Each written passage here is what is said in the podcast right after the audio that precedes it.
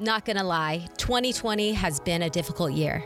Maybe you felt it because you've seen drawbacks in the economy or experienced it from your personal income.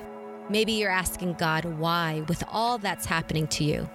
While we don't have the answers, we will in this new season dive into the life stories of people who not only come from some pretty cool and successful backgrounds, but who also open up on some of the rawest moments of their career journey.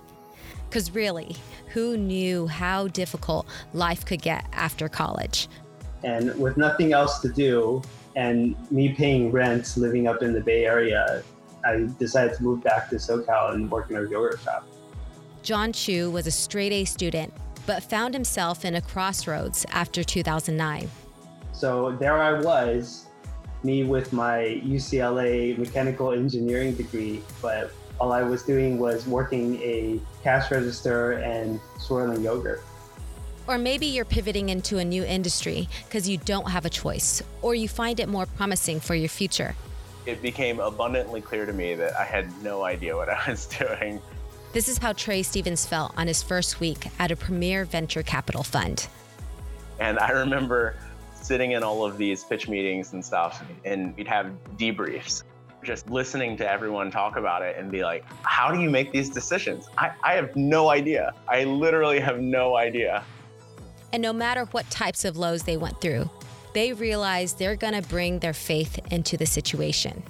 I just had, there's one night where I was just like, I think I fasted and prayed. Arin Pinto had just moved home after trying to start a business in Ethiopia. This was in 2010, when finding a job for a Stanford grad was difficult and finances were tight at home started to pray about money. Uh, God, you tell me I want to be able to help my family in the best way I can. The answer I got was not money. I had put a lot of things on finances that were not even the most critical parts and things that people in my life needed. And that's where God wanted to bring me, I think, through all of that. These are real and raw stories coming from industry leaders from all walks of life. And this season, we're going to focus on stories that connect career with faith. Because we believe if you care about doing well in your career, God cares too. Be inspired in the Christian faith, get career perspective and insight into different industries. Season two comes out every two weeks, starting October 19th. Hope you'll join me, your host, Grace Huang, as you look at your career and faith journey by subscribing to the Faith Collides podcast today.